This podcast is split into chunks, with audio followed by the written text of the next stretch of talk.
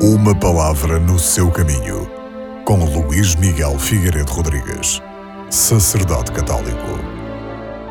Na segunda leitura deste domingo, escutamos uma passagem da Epístola do Apóstolo São Paulo aos Tessalonicenses.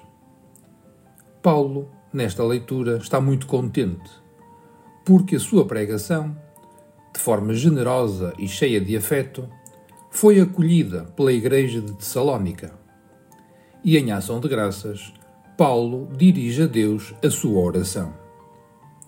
Mostra-nos também que a evangelização não consiste apenas em anunciar a boa nova e aguardar uma adesão em massa à palavra de Deus, mas também consiste em deixar que cada pessoa reflita, de forma séria e calma, sobre a mesma palavra, de modo a que, ao tomar a opção por Cristo, esta opção seja um ato pessoal e responsável, e não resultado de um mero entusiasmo momentâneo.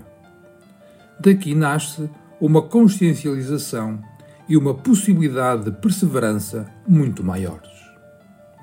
É por isso que a palavra de Deus, ao ser dita através de palavras humanas, precisa ser meditada, compreendida, refletida recordemos aquilo que nos diz o Evangelho sobre a Virgem Maria, que meditava todas estas palavras no seu coração. De facto, a pregação pode ser competente e eloquente, mas quem escuta a palavra de Deus também tem que se dispor a meditar no seu coração sobre aquilo que ouviu.